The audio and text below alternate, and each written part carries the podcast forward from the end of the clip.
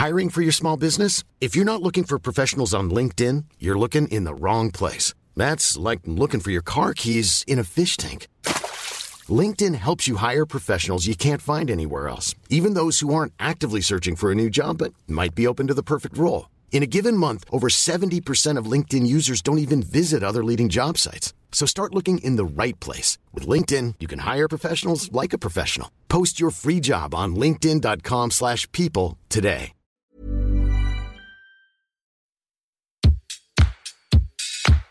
Place des fêtes, Antoine Dabrowski sur la Tsugi Radio. Je me suis toujours interrogé sur le bien fondé de tenir ou non le compteur d'une émission ou d'un magazine. Concours de gros bras pour démontrer que sa longévité est synonyme de pertinence, prétexte à faire des anniversaires à tout bout de champ, horloge impassible qui sonne le décompte vers une fin inévitable, rayer la mention inutile. De toute façon, on ne peut juger de l'impact d'une émission que lorsqu'elle cède la place, et j'ai toujours été de ceux qui pensent qu'il faut savoir arrêter un programme. Le tribunal des flagrants délires, d'ailleurs, le cultissime rendez-vous de France Inter, porté par Claude Villers, Louis Rego et Pierre Desproges, n'a duré que deux saisons. Alors si je divague ainsi, c'est que c'est aujourd'hui la centième de Place des Fêtes, l'émission que je vous propose chaque jeudi, dont le format a quand même complètement changé hein, depuis les, les débuts, dans la chambre d'une tour du 19e arrondissement de Paris. Alors pour être franc avec vous, la centième, c'était euh, pour le 26 mars qu'on avait prévu. On voulait faire euh, plein de choses. On comptait euh, sur la météo printanière pour faire la fête avec vous sur la terrasse de notre studio du parc de la Villette. Mais puisqu'un coronavirus a mis au point, a mis un point d'arrêt à la fête un peu partout sur la planète, j'ai décidé, un peu piqué au vif comme ça, de mettre le compteur sur pause pendant le confinement. Pas question de se faire voler notre centième. Depuis le 11 mai, on a plus ou moins réintégré le studio et le compteur a repris sa course. Mais le quart nord-est de la France est en rouge sur la carte et les parcs sont fermés. La préfecture de police craint tellement les rassemblements que la folie L1 qui abrite notre studio est entourée de barrières surveillées par des agents de sécurité et par quelques garnisons de CRS des fois que la population de ce quartier populaire s'aviserait de trop profiter de la météo estivale. Alors finalement, qu'importe, 98, 100 ou 354, si comme notre ministre de la Culture l'a annoncé, les parcs ont un rôle à jouer pour la diffusion de la musique à mesure que la situation s'améliore, on va tout faire pour faire la fête avec vous et nos amis les CRS, hein, s'ils veulent, sur cette terrasse cet été en invitant euh, des DJ à venir mixer en direct sur Tsugi Radio, car tous les live streams du monde, même désormais rémunérés par la SACEM comme la vénérable institution l'a annoncé cette semaine, ne remplaceront jamais le sourire de quelqu'un qui danse les bras en l'air.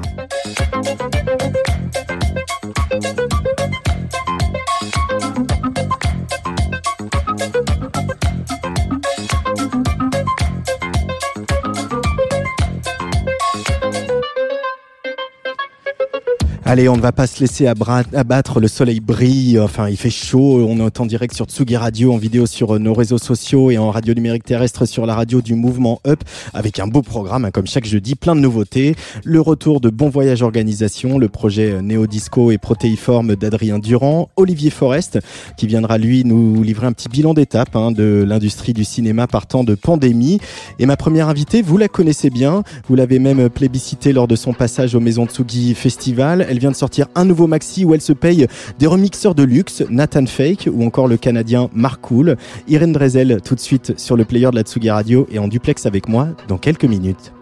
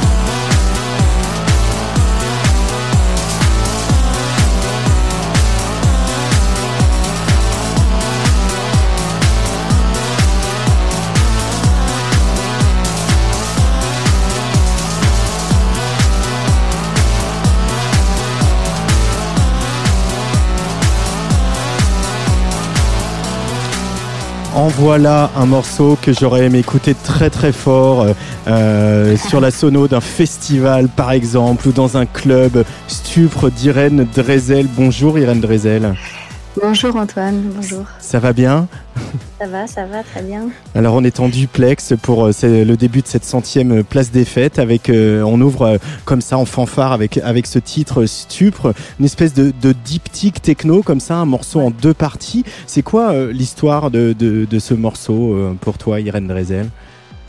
Effectivement, j'ai l'impression que c'est un peu un morceau, un morceau deux en un, on va dire. Mhm. Euh, il y a toute une euh, première partie euh, un peu mentale et, et, et je me suis un peu laissée emporter. J'aime pas, enfin j'aime bien faire des morceaux un peu longs et où on ne sait pas trop où on va. Et alors, je sais qu'on est dans à une époque où les gens squeeze très vite, ils écoutent les 30 premières d'un morceau et ils font escape. Mais là, effectivement, il y a, au bout de 4 minutes 30, il y a un gros freinage et hop, on arrive sur un autre. Euh, c'est comme si c'était deux morceaux en un, pourtant c'est un seul et même morceau. Mais donc il y a une première partie assez mentale et la deuxième, euh, je sais pas, il y a des sonorités euh, presque orientales et j'y vois comme je sais pas, quelque chose comme un charmeur de serpent. Enfin, je sais pas si vous, vous voyez la même chose que moi, mais. Euh. oui, il y a ces, ces mélismes un peu orientaux qu'on entend sur la fin et vraiment euh, cette boucle qui vire à, à, à l'entêtement, presque à, l'ivresse. Euh, elle te manque, l'ivresse du, du live, un petit peu, Irène Drezel, dans cette période un peu étrange? Euh, elle me manque, mais je suis quelqu'un qui est assez passéiste. Donc euh, c'est vrai que le, le, seul souvenir des, des, concerts, je pense, me suffit. En fait, je me, je, je, je, je, revis ce que j'ai vécu les dernières années dans ma tête et euh, comme j'ai toujours peur un peu de, du futur, je pense que ça me, ça me conforte en fait d'être un petit peu dans une espèce de pause. Mais euh, ça, ça manque toujours un peu la scène, bien sûr. C'est mais ça va. Je, je suis pas non plus en, gros gros manque. J'adore composer en fait. J'adore être chez moi au calme et, composer. Donc euh, là, c'est complètement propice. Euh, c'est des moments que j'adore. Et justement, c'est ces moments euh, que tu as vécu sur scène, en live, en festival, en club, etc. C'est aussi une source d'inspiration dans laquelle tu vas puiser sur le plan de l'énergie, sur le plan de de quelque chose dans le regard du public. Euh, oui, oui. Euh, c'est-à-dire qu'avant, j'avais tendance, euh, dans mes tout premiers morceaux, comme le morceau Loutka, qui est un de mes premiers, c'était un peu expérimental, pas, pas forcément dansant, juste un petit peu planant. Je sais pas si vous vous souvenez de ces morceaux-là, ils sont un peu vieux maintenant. Hein. C'était 2016 mmh. ou 2017, je sais plus. Enfin, vieux, sans, sans lettres, hein, ça va, c'est pas non plus si mmh. vieux. Mais et puis plus on plus on fait des, des, des des festivals, des scènes, plus on se dit, mais en fait, les gens, ce qu'ils veulent, c'est quoi? C'est ils ont, ils veulent danser, surtout à l'heure où on passe, à minuit, une heure, ils veulent, ils veulent, euh, voilà, enfin, ils veulent en tout cas en avoir pour, euh, pour, euh, pas pour leur argent, mais vous voyez ce que je veux dire. Donc, moi-même, quand je suis, quand je suis festivalière, ou j'aime bien quand le le, DJ ou le, la personne qui, qui, qui, envoie du son envoie, envoie vraiment quelque chose. Donc c'est vrai qu'à force, on se dit, OK, quand on compose des morceaux, on, on pense tout de suite à ça. Mais aussi quand ça, quand le morceau va sortir sur un album, on se dit ok, attends, il y, y, a aussi celui ou celle qui va rester dans son salon, que pas quelqu'un qui, qui, aime forcément sortir. Donc il faut penser à celui-là ou celui qui va faire beaucoup de trajets en voiture. Donc euh, donc quand on compose un album, on compose à la fois des morceaux euh, calme et des morceaux euh, pour danser, mais euh, bon, ça reste de la, de, enfin, de la techno, de l'électro avec des grosses, euh, des grosses influences techno. Donc oui, j'essaye de faire des choses qui me remémorent. En tout cas, je me, je, m'inspire souvent du public du Nord. C'est eux, mais, mais le public du Nord. Ouais, le public du Nord, c'est eux qui, c'est les plus extraordinaires et ils méritent une médaille. C'est incroyable. Donc quand je quand je compose un morceau, je pense tout de suite excusez-moi, ça siffle peut-être euh, dans mon micro. Euh, je pense tout de suite au public du Nord ou, euh, ou au public de Belgique. Parce que j'ai jamais joué en Belgique, c'est mon rêve. Donc, quand je fais un morceau, je me dis, ah ouais, il est bien belge, celui-là. Et donc ça, ça veut dire un morceau bien belge. Un morceau bien belge. Qui est potentiellement, ouais, qui est potentiellement bien. Qu'est-ce qui te plaît dans, dans la, pour pas seulement pour parler du public, mais aussi peut-être du son du nord de l'Europe, quelque chose de voilà, que ce soit l'Allemagne, les Pays-Bas, la Belgique, euh, etc. Il y a, il y a quelque chose qui t'attire euh, là-dedans, euh, peut-être la, la, puissance, le côté un, peu froid, industriel, mais mais chaud quand on sait bien bien y regarder? Ouais. Oui, la chaleur humaine euh, qui contraste avec la, la, froideur du, du climat, quoi. Et je mm. pense que les deux, les deux euh, mis ensemble, ça, ça, ça, fait, ça, ça explose. Je pense que c'est les gens du Nord, ils ont tellement besoin de se, de se réchauffer, quoi. Et donc, euh, ils sont pleins de, ils sont vigoureux, en fait. ils, ont le sang. Euh, ouais, je sais pas. Il y a les Bretons aussi dans le genre. oh, les Bretons, c'est extraordinaire, bah oui. ah oui, c'est pareil. Caille là-bas. Et alors, c'est marrant pour revenir sur euh, sur le, le, le, maxi et le P qui vient de sortir, euh, qui s'appelle donc Stupre. On en parle souvent à propos d'une nouvelle génération de chanteuses qui euh, euh et de femmes qui parlent plus plus ouvertement, plus frontalement de, de sexualité. mais on n'en parle pas si souvent que ça pour des musiciennes de la sphère électronique. Là, c'est sans embâge. tu baptises un EP du nom de Stupre. Euh, et il y a un autre titre qui s'appelle Amour, hein, pour être tout à fait honnête, qu'on avait déjà euh, diffusé. Euh, je t'aime, pardon, qu'on avait diffusé à partir de la Saint-Valentin. Le, le, stupre, la luxure, c'est pareil, c'est des choses qui t'ont inspiré. Il y a peut-être des lectures qui viennent nourrir ça, Irène Drezel?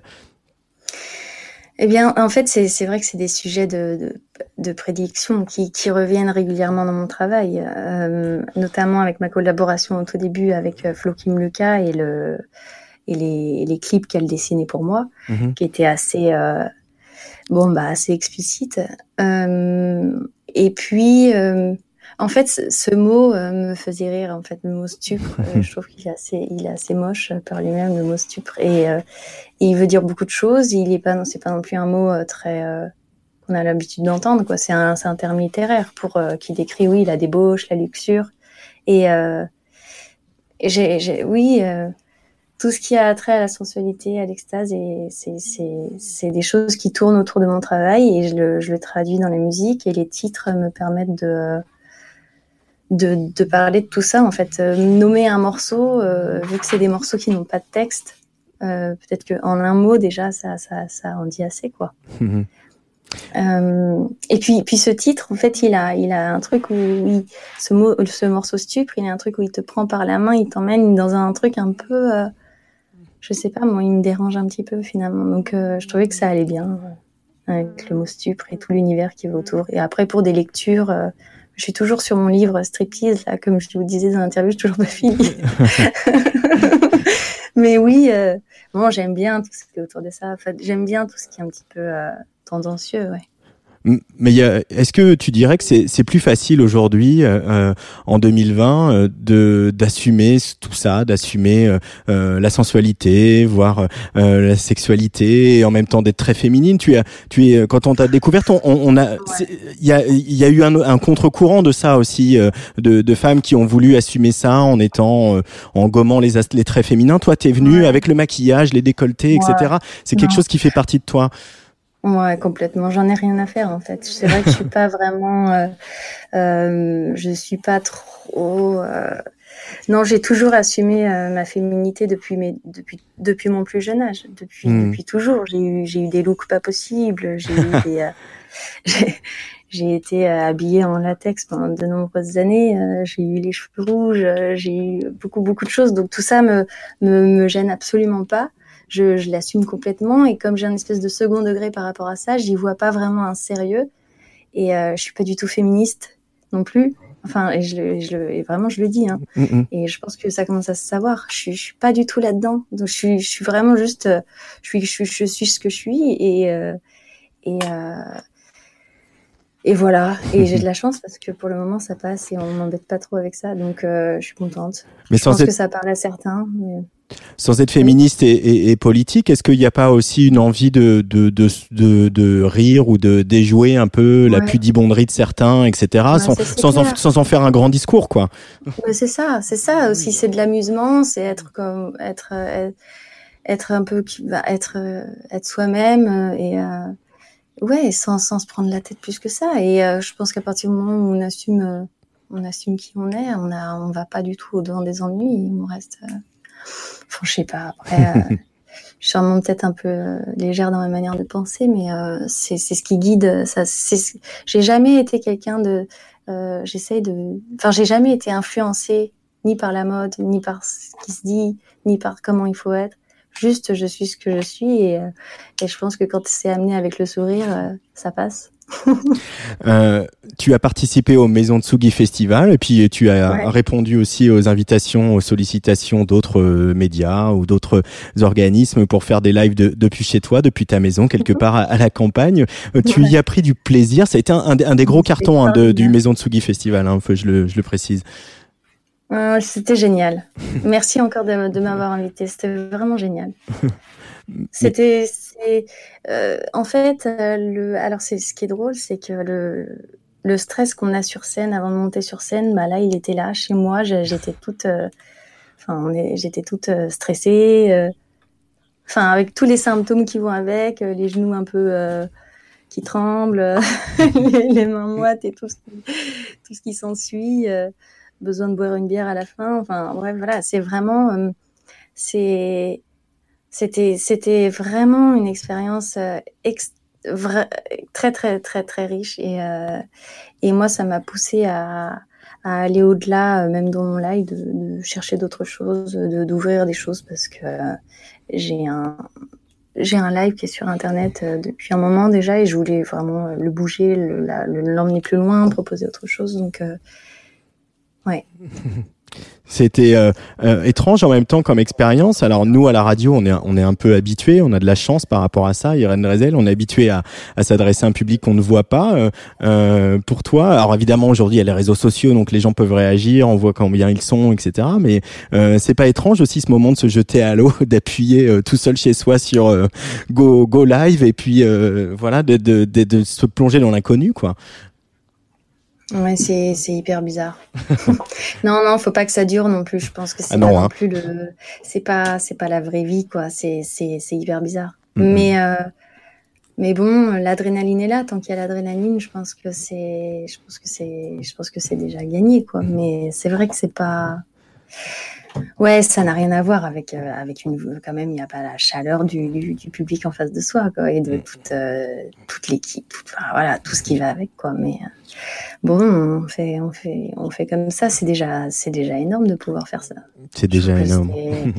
bah ouais et bon et puis nous bah, j'ai mis on a mis on a mis des costumes. Hein, avez ah, les kimonos. les kimonos.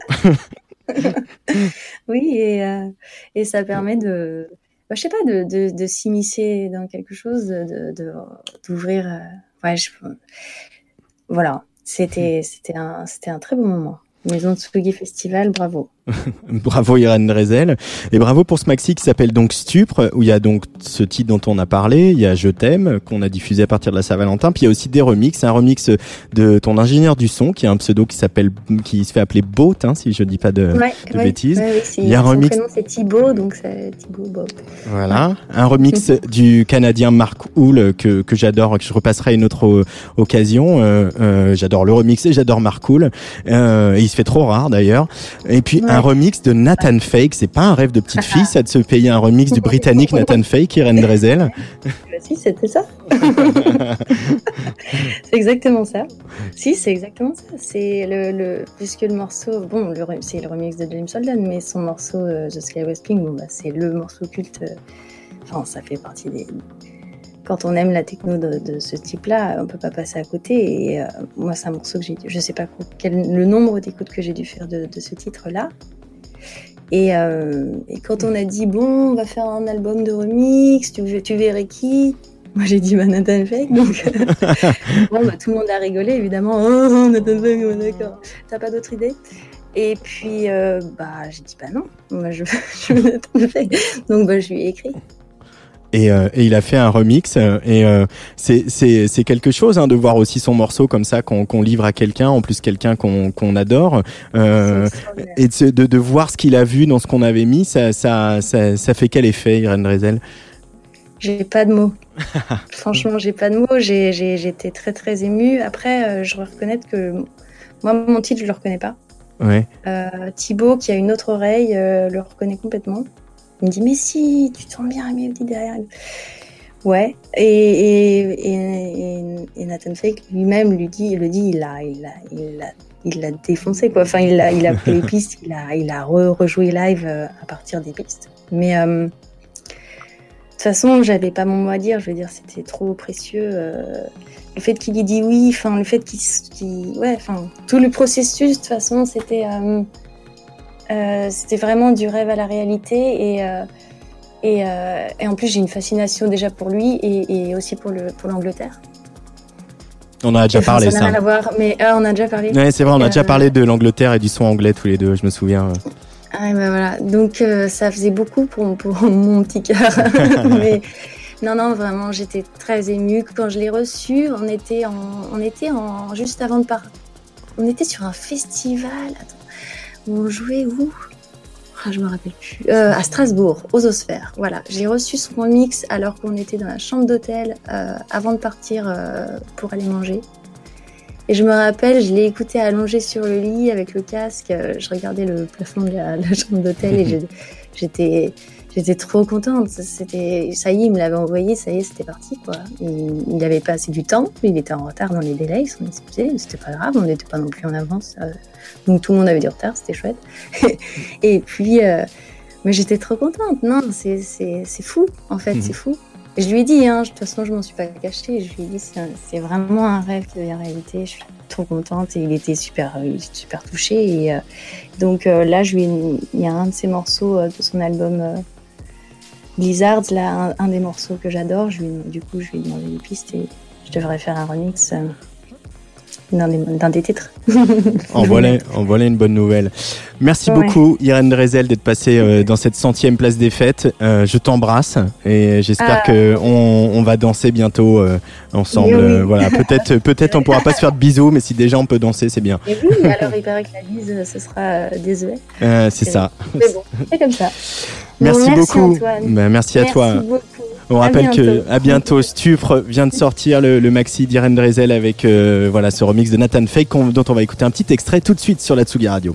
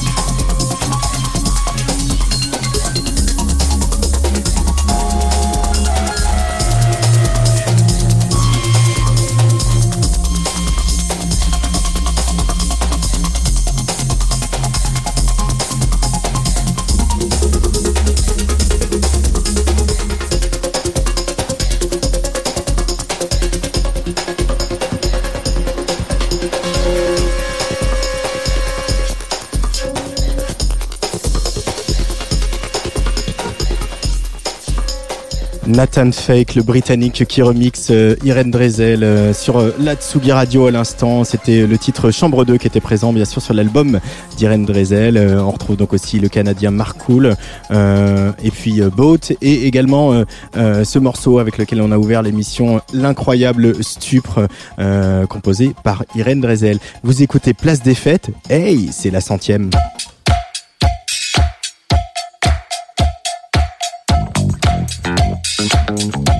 Place des Fêtes sur la Tsugi Radio, tous les jeudis à 17h. Mettez dans un studio californien Ali Shahid Muhammad, membre de Triple Quest, Adrian Young, producteur pour Jay-Z, le Wu-Tang, Kendrick Lamar ou Snoop Dogg, et Roy Ayers, légende vivante de la black music, vous obtenez Jazz Is Not Dead, une rencontre au sommet entre soul moderne, jazz et afrobeat. Euh, arabesque groovy de vibraphone, de conga, de piano Fender Rhodes, de basse et de chœur. Avant de retrouver Olivier Forest et sa chronique écran, on écoute Gravity sur le player de la Tsugi Radio.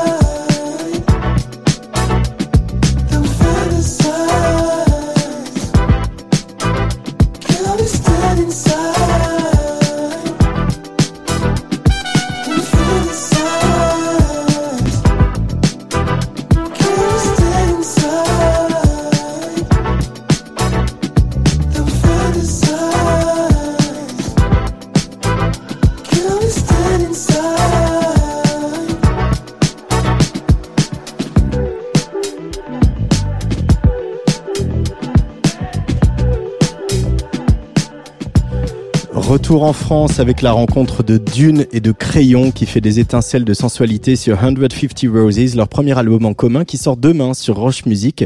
Comme quoi, il n'y a pas que dans un studio californien qu'on s'y connaît en groove. Vous écoutez Place des Fêtes, votre plein de musique et de culture, tous les jeudis en direct sur Tsugi Radio, à suivre aussi en vidéo sur Facebook et en DAB+, sur la radio du Mouvement Up. Place des fêtes, Antoine Dabrowski. Il est là devant moi, Olivier Forest. Bonjour Olivier.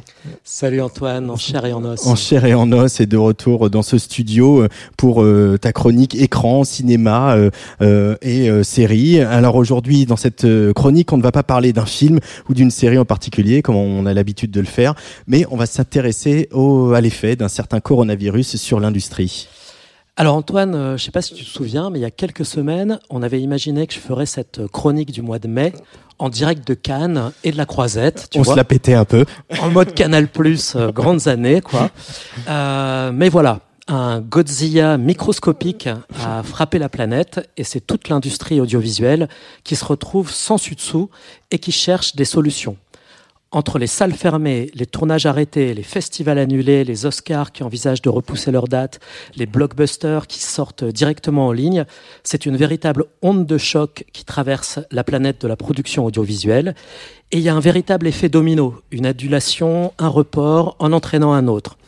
Alors si c'est trop tôt pour faire un bilan, ça me semblait intéressant de faire une sorte de point d'étape de la situation et une sorte de mini revue de presse autour de ces secousses. Alors, les salles de cinéma pourraient-elles être les grandes perdantes de, de cette crise? Oui Antoine, le magazine Variety publie aujourd'hui, Variety qui est une bible professionnelle à Hollywood, publie une étude qui montre que 70% des personnes interrogées préféreraient regarder les sorties cinéma chez elles. J'avoue que moi-même, euh, même si je suis impatient que les, les salles ouvrent, euh, j'ose pas imaginer l'ambiance si quelqu'un se met à tousser euh, juste derrière moi. Donc cette tendance, elle fait évidemment trembler les salles parce qu'elle pourrait donner des idées aux studios. Et plusieurs blockbusters ont d'ailleurs brisé un tabou et franchi le cap en sortant directement en ligne, comme Les Trolls 2 ou le prochain Tom Hanks qui sortira sur Apple TV, ce qui a déclenché la fureur des salles et même des boycotts. Euh, du coup, on se dirige vers euh, des plateformes qui accroîtraient leur domination. Olivier Forest. Oui, évidemment, les plateformes, elles ont vu leur euh, audience augmenter, on était captifs et elles ne s'y trompent pas. Elles sentent qu'il y a un coup à jouer et elles cherchent également à rattraper un public cinéphile qui était un peu leur point faible jusqu'ici. Dans le monde, par exemple, on apprend que Netflix vient de signer un contrat avec MK2 pour acquérir une partie de leur catalogue. On va donc pouvoir retrouver Truffaut, Haneke, David Lynch aux côtés de notre ami Tiger King, par exemple. Alors évidemment, euh, dans la musique comme dans le cinéma, les festivals sont très durement impactés. Exactement. Et le Guardian nous révèle, nous révèle d'ailleurs que le festival Sundance a été, je cite, un bouillon de culture pour le Covid. Ouais. Beaucoup de participants de la dernière édition sont repartis grippés, très mal foutus. On n'avait pas encore vraiment identifié le coronavirus. Et ils sont ensuite tous rentrés chez eux, porter la bonne parole aux quatre coins du pays. Donc face à cette situation euh, difficile, beaucoup de festivals ont donc développé des éditions ou des événements en ligne.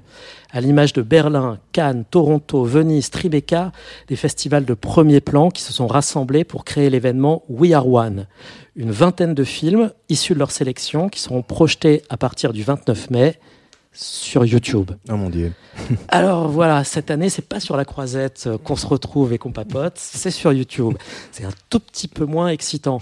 Et comme le formule si bien Peter Bradshaw dans le Guardian, toi, dans ta chambre avec ton laptop, non, ce n'est pas le futur des festivals. Et il revient avec un certain humour sur les traditionnelles plaintes euh, des festivaliers qui se plaignent des files d'attente, de l'ambiance superficielle, des sponsors omniprésents, alors que tout ça ne devrait être que film et cinéma. bon, bah maintenant on n'a que les films, tout le reste a disparu, on est content? Non, pas vraiment. Euh, la production, bien sûr, est aussi impactée. Oui, et dans le monde, Mathieu Macheret revient sur ces tournages de films qui ont été obligés de s'arrêter. Axel Ruppert, Alain Guiraudy ont ainsi dû stopper La mort dans l'âme, le tournage de leur film. Dans SoFilm, c'est Robert Guédiguian qui revient sur le tournage interrompu de son dernier film, Twist à Bamako. Et ils s'interrogent tous sur la reprise. On peut effectivement se poser la question. En Thaïlande, par exemple, pour respecter les mesures barrières, il est pour l'instant interdit de tourner des scènes d'amour et des scènes de baston. Alors, est-ce que les baisers, le moindre roulage de pelle, va maintenant devoir être réalisé en images de synthèse et en effets spéciaux? C'est ça, une scène de cul en CGI. Mais est-ce que cette crise n'est pas une occasion de repenser ce qui ne va pas dans l'industrie du cinéma? Alors effectivement, et ils sont nombreux à sonner la charge, à commencer par Vincent Maraval, le patron du producteur et distributeur Wild Bunch.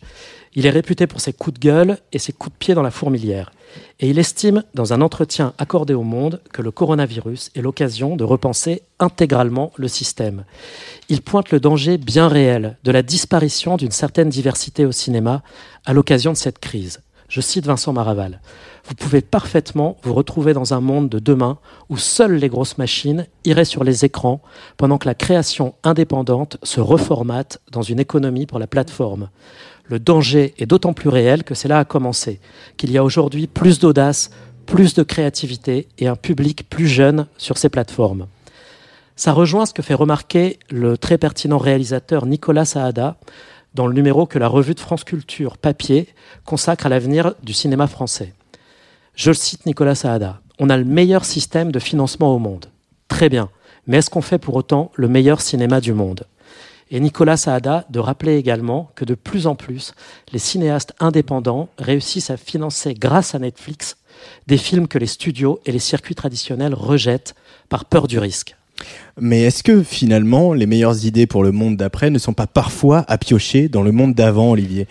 Alors Antoine, un de mes rebondissements préférés, bon ok, c'est pas très écologique comme ça, mais ça peut s'arranger, c'est le retour du drive-in. Tu sais, ces cinémas qui ont eu l'horreur de gloire aux États-Unis dans les années 50, où on assiste à la projection d'un film depuis sa voiture.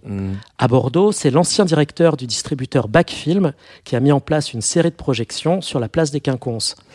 Les associations écologiques et de défense du vélo, les salles de cinéma crient au scandale. Moi, j'avoue quand même que j'y vois une sorte de poésie rétro. Bon, puis il faut bien avouer, euh, j'ai jamais été dans un drive-in. puis peut-être qu'on peut y aller en Uber euh, au drive-in, non? Ou en autopartage avec une voiture électrique. Parce que euh, c'est un peu la, la tendance de la semaine, comme les drive-in, parce qu'évidemment, on en parle aussi pour, pour les concerts. On en a parlé euh, pas plus tard que mardi dans l'apéro de Sugi avec Carole Boinet et Nico Pratt. Alors, Olivier, pour conclure ce tour d'horizon, euh, des bouleversements? Écoute, pour conclure, euh, dans ce tourbillon d'informations, on a l'impression que cette crise, ça risque d'être plutôt qu'un véritable bouleversement, un accélérateur. Mm. Comme ça l'est dans d'autres domaines, le télétravail, le tracking, l'intelligence artificielle, la télémédecine, le téléconfinement et cette alerte planétaire ont accéléré les événements qui étaient déjà en germe. Alors dans les sirupeuses lettres de confinement, déclamées sur fond de piano mollo sur France Inter, la voix grinçante de Michel Houellebecq est venue rompre un peu le discours souvent très mièvre. Pour lui, le soi-disant monde d'après sera sans doute comme celui d'avant, mais en un peu pire. Alors à mon avis, on a oublié dans tout ça, euh, dans tout ce défilé d'opinion, on a oublié quelque chose. Les spectateurs. Nous, quoi. Mm. Et à la fin, ce sont sans doute les spectateurs qui auront le dernier mot dans ce qu'on veut. Et là, c'est à nous de jouer. Euh, la balle est dans notre camp, en effet. Euh, voilà. On peut- après, les, abonnements en plateforme se sont quand même vraiment multipliés. Hein, J'en veux pour preuve mon propre foyer.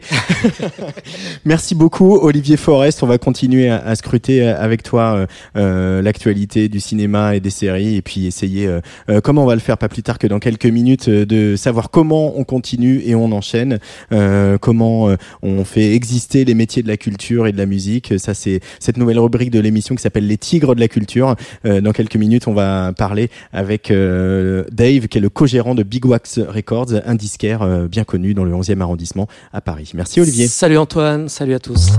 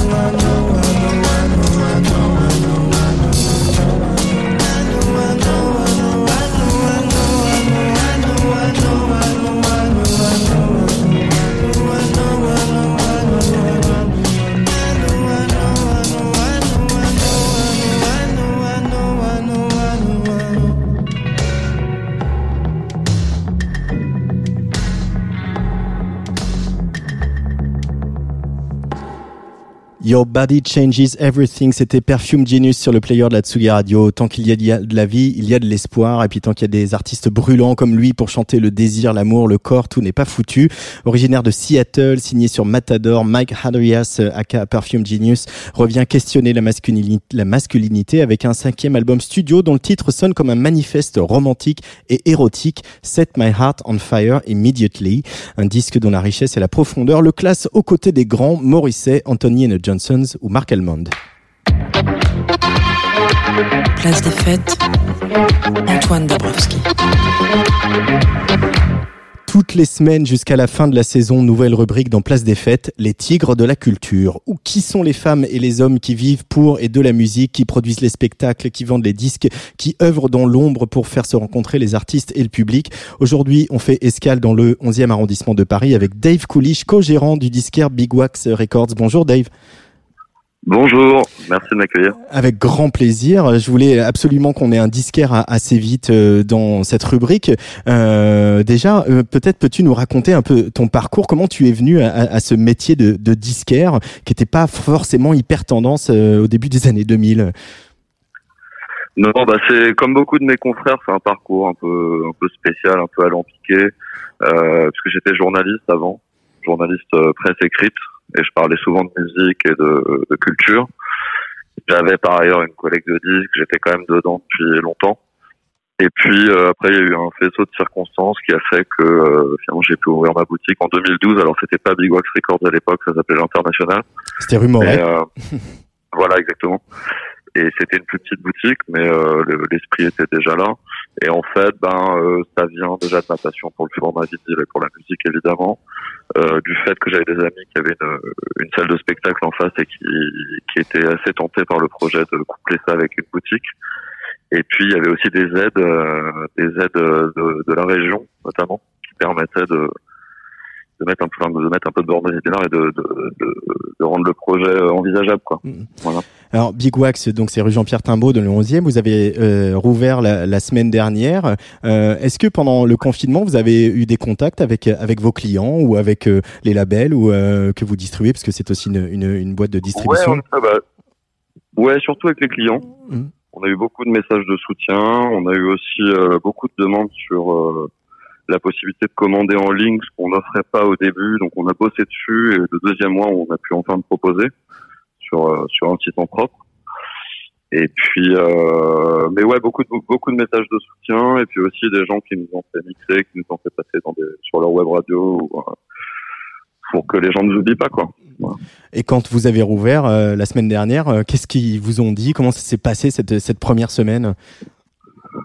Alors clairement, les gens avaient faim de disques. Ils étaient sevrés c'est une bonne nouvelle. ouais.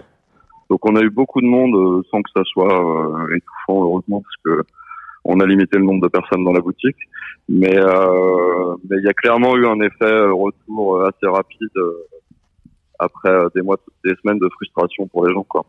Donc on a vendu beaucoup de disques la semaine dernière. Euh, c'est toujours le cas cette semaine, même si ça s'est un, un, un petit peu calmé.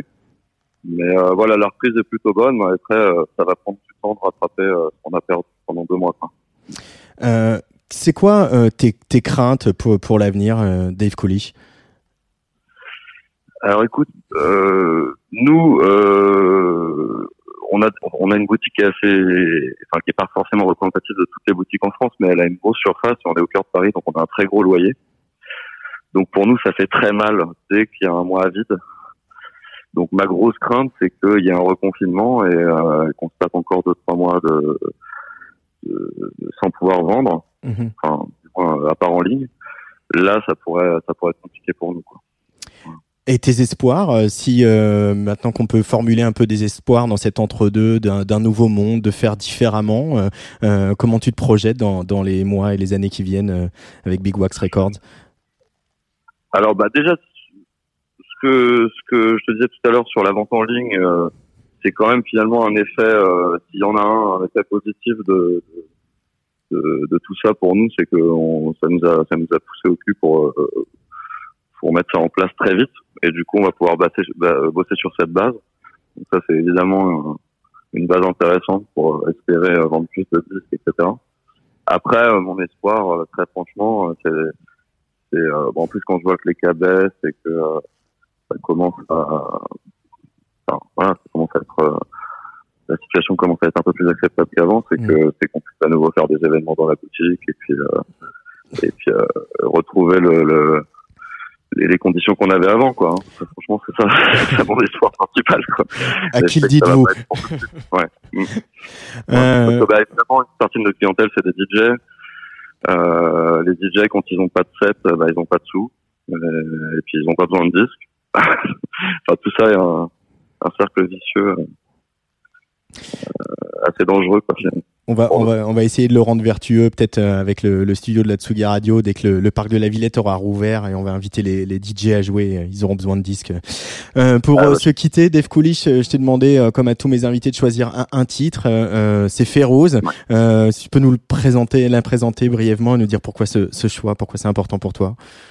Alors, Férouz, bah, c'est euh, l'une des plus grandes chanteuses du monde arabe, Mhm. peut-être avec Warda et Oum Kalsoum. C'est ma préférée, personnellement. C'est une, une chanteuse d'une délicatesse incroyable, qui a une voix euh, euh, en même temps euh, très puissante. Et puis, cet album précis, c'est vraiment un de mes albums préférés, tout style confondu. Et il se trouve qu'il est réédité début juin. C'est pour ça que je l'ai choisi. C'est un album de 87, qui est donc moins traditionnel que les, les disques les plus connus de Férouz et qui est arrangé par son fils Ziad Rabani. Ça va de de la funk à du, du- du disco complètement débridé, en passant par des morceaux bossa nova euh, super sophistiqués, etc. Donc voilà, c'est un album magnifique et puis c'est euh, réédité par We Want Sound. Je crois que ça arrive euh, début juin. ouais. Euh, et puis euh, les disquaires seront à, à la fête puisque le, le discardet a, a remodelé un peu son dispositif. Euh, voilà, il y aura trois journées comme ça et la première c'est le, c'est le 20 juin. Euh, ça sera l'occasion d'aller acheter des disques chez les disquaires, c'est ça? Tout à fait. Merci beaucoup Dave Coolish. On, se retrouve euh, bientôt sur Tsugi Radio ou à Big Wax Records et on écoute Féroze pour se dire au revoir. À bientôt. Avec plaisir. Merci à vous. Au revoir. À bientôt.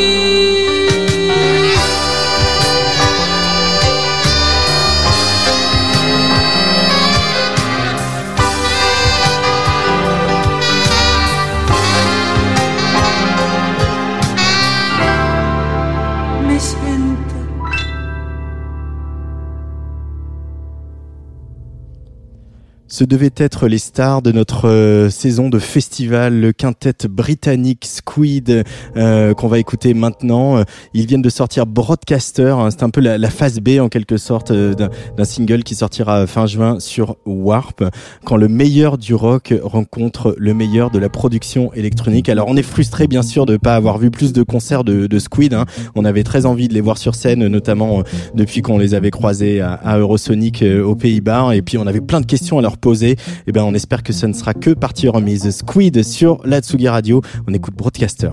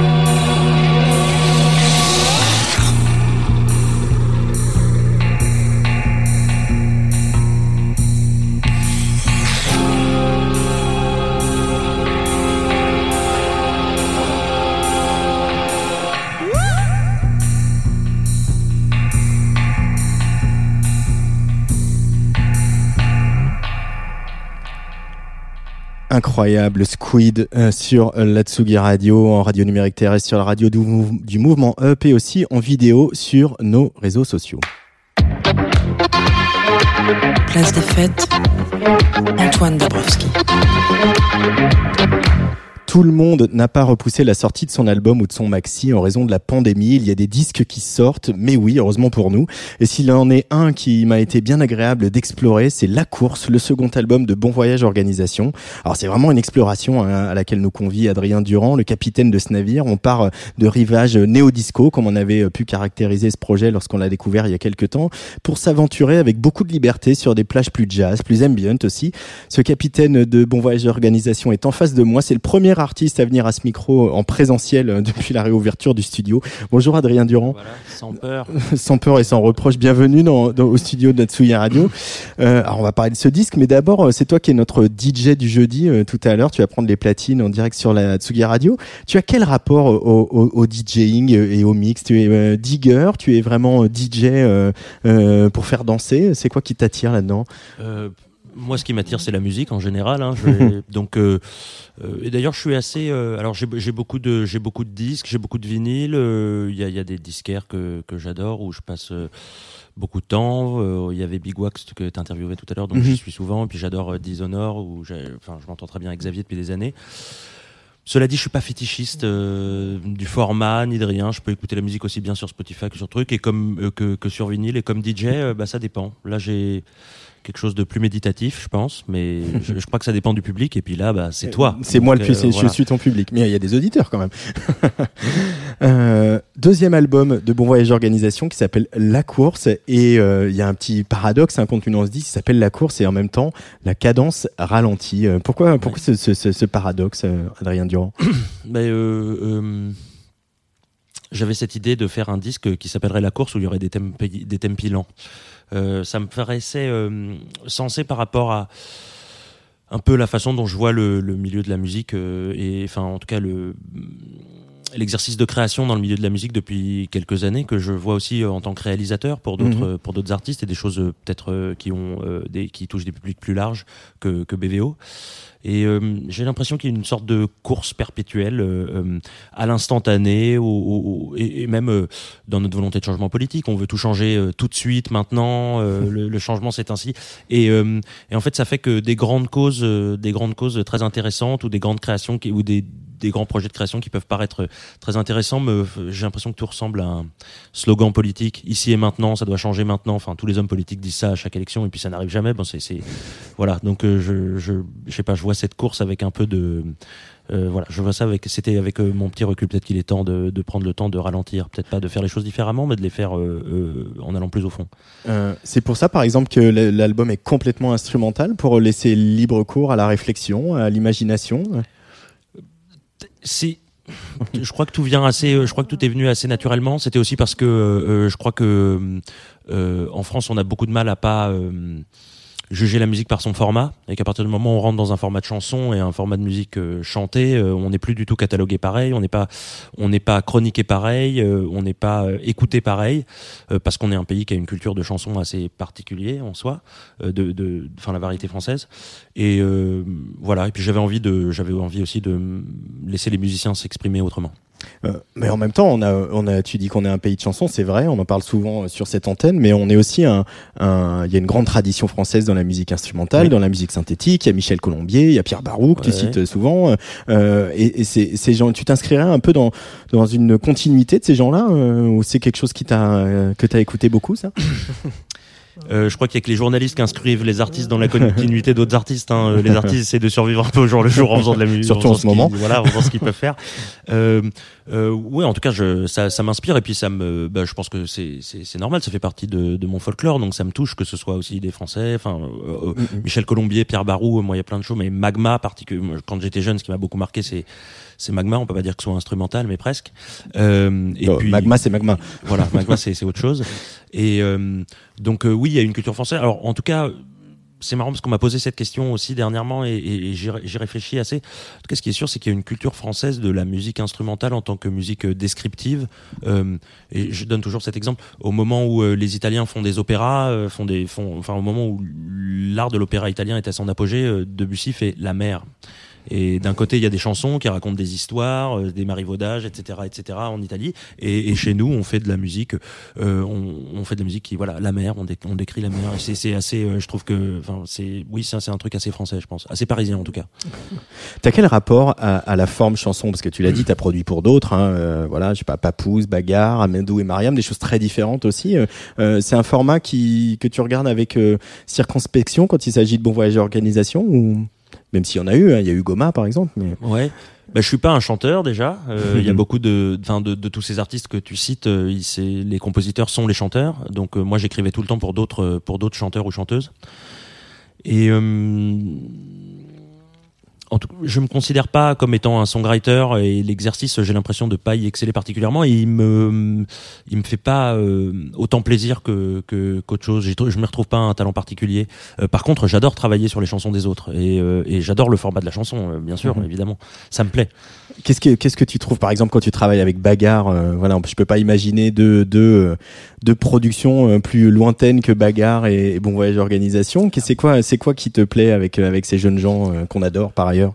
Bah, c'est euh, ensuite le travail de réalisateur, c'est c'est beaucoup un travail humain. Enfin, c'est tr- euh, avec Bagarre, c'était ils sont beaucoup, ils ont beaucoup d'idées.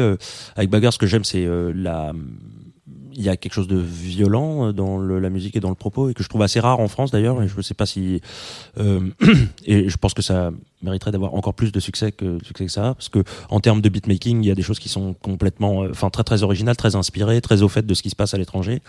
Et en termes de chansons bah euh, c'est marrant parce que euh, je suis pas toujours sûr de comprendre ce qu'ils veulent dire dans leurs chansons. On est obligé d'en parler longuement etc et pour, pour, pour comprendre. Mais euh, oui il y a un propos qui est assez direct assez clair et on le voit quand on et, et ce qui me touche particulièrement avec Bagarre c'est de les voir en concert et de voir comme il y a énormément de gens très jeunes qui euh, à qui ça parle et c'est quand même en général un message d'ouverture qui est assez positif Hmm. Je me souviens de, de ce- cet Olympia, mais ça c'était dans le monde d'avant quand il y avait les concerts. Euh, pour revenir à la musique de Bon Voyage Organisation et à cet album, La Course, le deuxième, il y a quand même un, un- un élément central, euh, un, un élément très important, c'est- la percussion. Euh, D'où te vient ce goût pour la percussion et qu'est-ce qu'elle qu'est-ce qu'elle raconte de la musique que tu fais? C'est mon c'est bizarre de dire ça c'est mon rapport euh, enfin c'est un truc païen que j'ai en moi je crois hein, euh, Ah ouais. aussi simple que ça ouais il y a, il y a quelque chose de et euh, et en même temps euh, la- dans la percussion il y a cette il y a ce, donc cette, ce truc très païen que je ressens euh, très simplement parce que c'est vraiment euh, de la lutherie euh, très efficace. Enfin c'est pas c'est pas plus compliqué c'est souvent pas plus compliqué qu'une peau et, une caisse de résonance. Et donc plus c'est simple ça parfois plus c'est compliqué mais bon c'est un autre débat. Et il y a une sophistication dans la percussion qui est donc sophistiquée depuis des millénaires parce que on avait des percussions avant d'avoir des pianos tempérés et quoi que ce soit. Et il y a quelque chose qui me qui me marque là-dedans et c'est aussi la discrétion de la percussion. C'est un instrument euh, euh, je sais pas comment dire euh, c'est l'instrument royal d'accompagnement euh, Mhm. je, je trouve. Enfin voilà. Et ensuite évidemment il y a aussi je vois dans mon rapport à la musique euh, depuis que j'en fais et en réal, je vois souvent qu'on fait venir le percussionniste à la fin pour rattraper des trucs qui n'ont pas été super bien faits ou, ou quoi ou qu'est-ce. Et en fait, pour moi, c'est quelque chose d'assez principal et c'est- un art. Enfin, jouer des congas, c'est pas taper sur, euh, sur deux bouts de bois, c'est tout un métier, c'est tout un artisanat, etc. Euh, Et puis il y a aussi le fait que, un peu bêtement, on pense que la percussion c'est uniquement rythmique, mais la percussion ne peut-elle pas être aussi harmonique, voire mélodique? Bah, la percussion, les percussions s'accordent. Hein. En tout cas, euh, il faut accorder. Il faut, enfin, il vaut mieux ou pas. Ou en mieux tout cas, il y, a- il y en a, y en beaucoup qui ne le font pas, mais oui. ouais, il y a des choix à faire là-dedans. Euh, oui, oui, il y a la percussion harmonique, mais euh, c'est tellement. euh, peut-être qu'il y a un truc qui me revient qui est, peut-être plus clair. C'est euh, il y a un truc quand même sur la route des esclaves qui m'avait toujours passionné. D'ailleurs, il y a un, un disque de Jordi Saval qui s'appelle Les routes de l'esclavage qui est fantastique là-dessus. Euh, sur à Cuba, enfin ce qu'on appelle la musique latine, qui est en fait Mhm. la musique afro-cubaine, et à Cuba, donc euh, les, les gens qui ont pris des fûts de rhum et qui les ont retransformés en tambours comme ils avaient leur des, des tambours euh, euh, yoruba et qui sont remis à jouer de la musique yoruba, euh, euh, mais de l'autre côté de l'Atlantique, etc. Mhm. Donc il y, a- il y a tout ça qui me fascine. Je trouve que c'est fascinant comme euh, comme histoire. Allez, Adrien Durand, on va écouter un peu de Bon Voyage d'Organisation euh, et on va continuer à bavarder un petit peu tous les deux avant de te laisser les platines. Euh, J'avais envie de- d'ouvrir avec le, le titre d'ouverture de, de ce disque parce que comme le disque est vraiment construit comme une narration, c'est un peu difficile d'extraire des, des choses. Ça s'appelle Nocturne 305 ou 305. Bon Voyage d'Organisation sur la Tsugi Radio.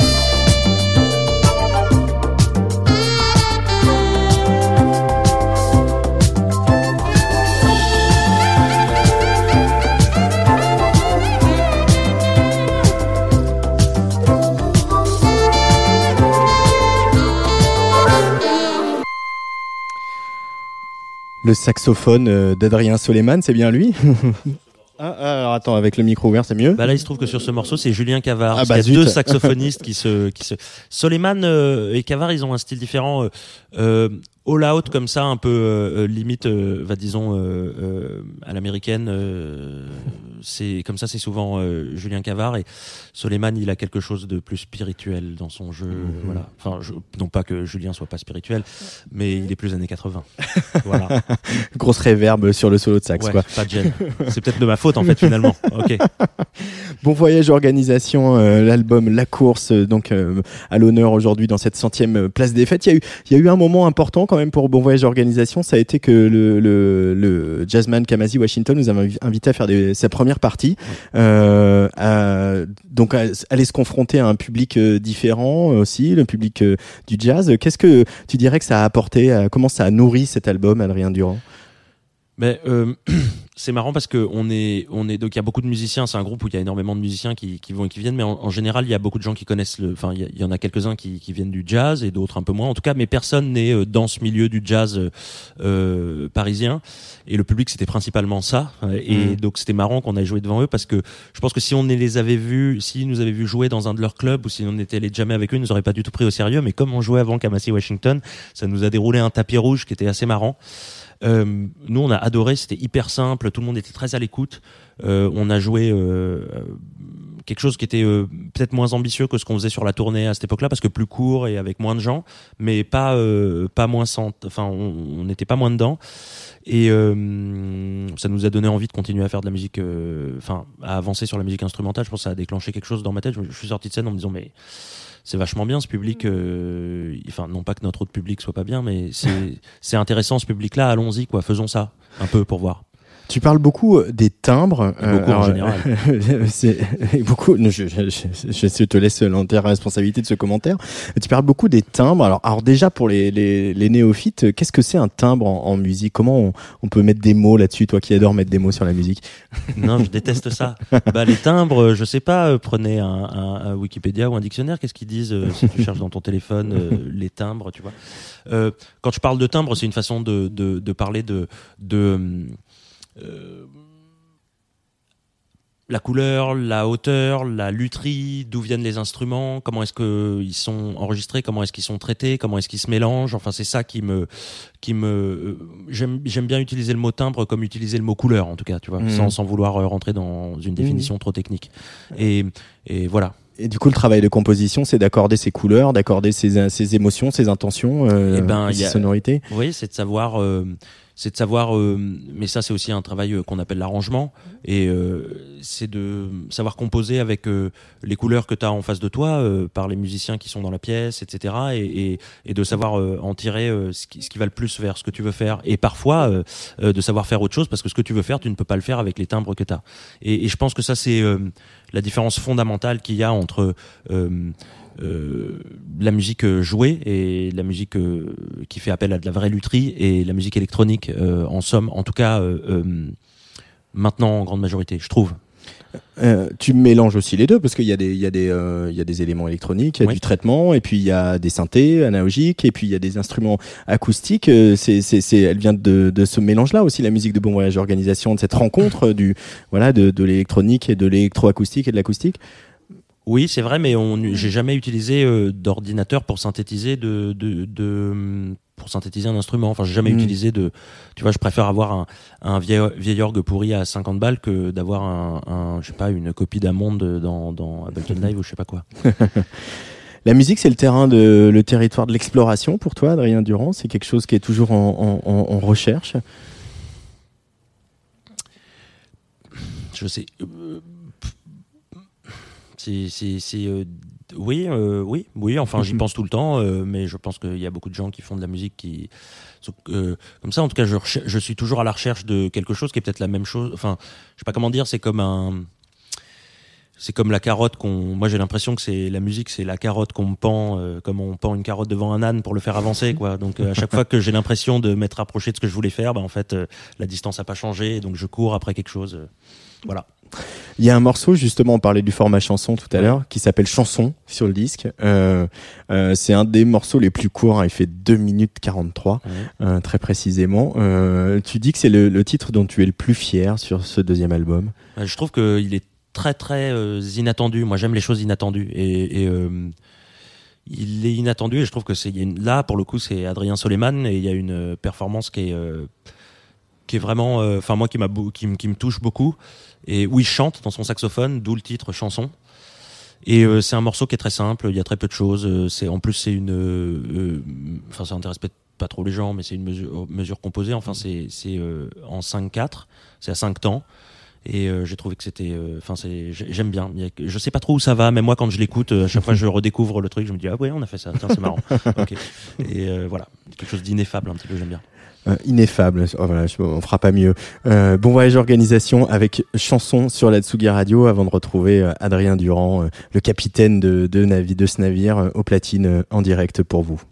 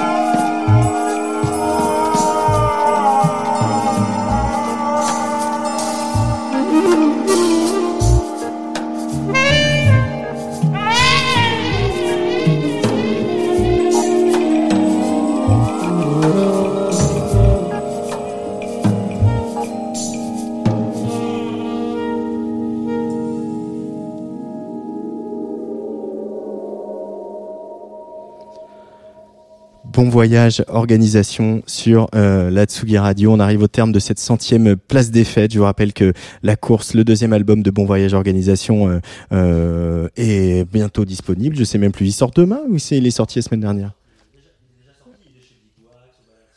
Ah, il est sorti, il est déjà sorti, il est sorti la semaine dernière, voilà.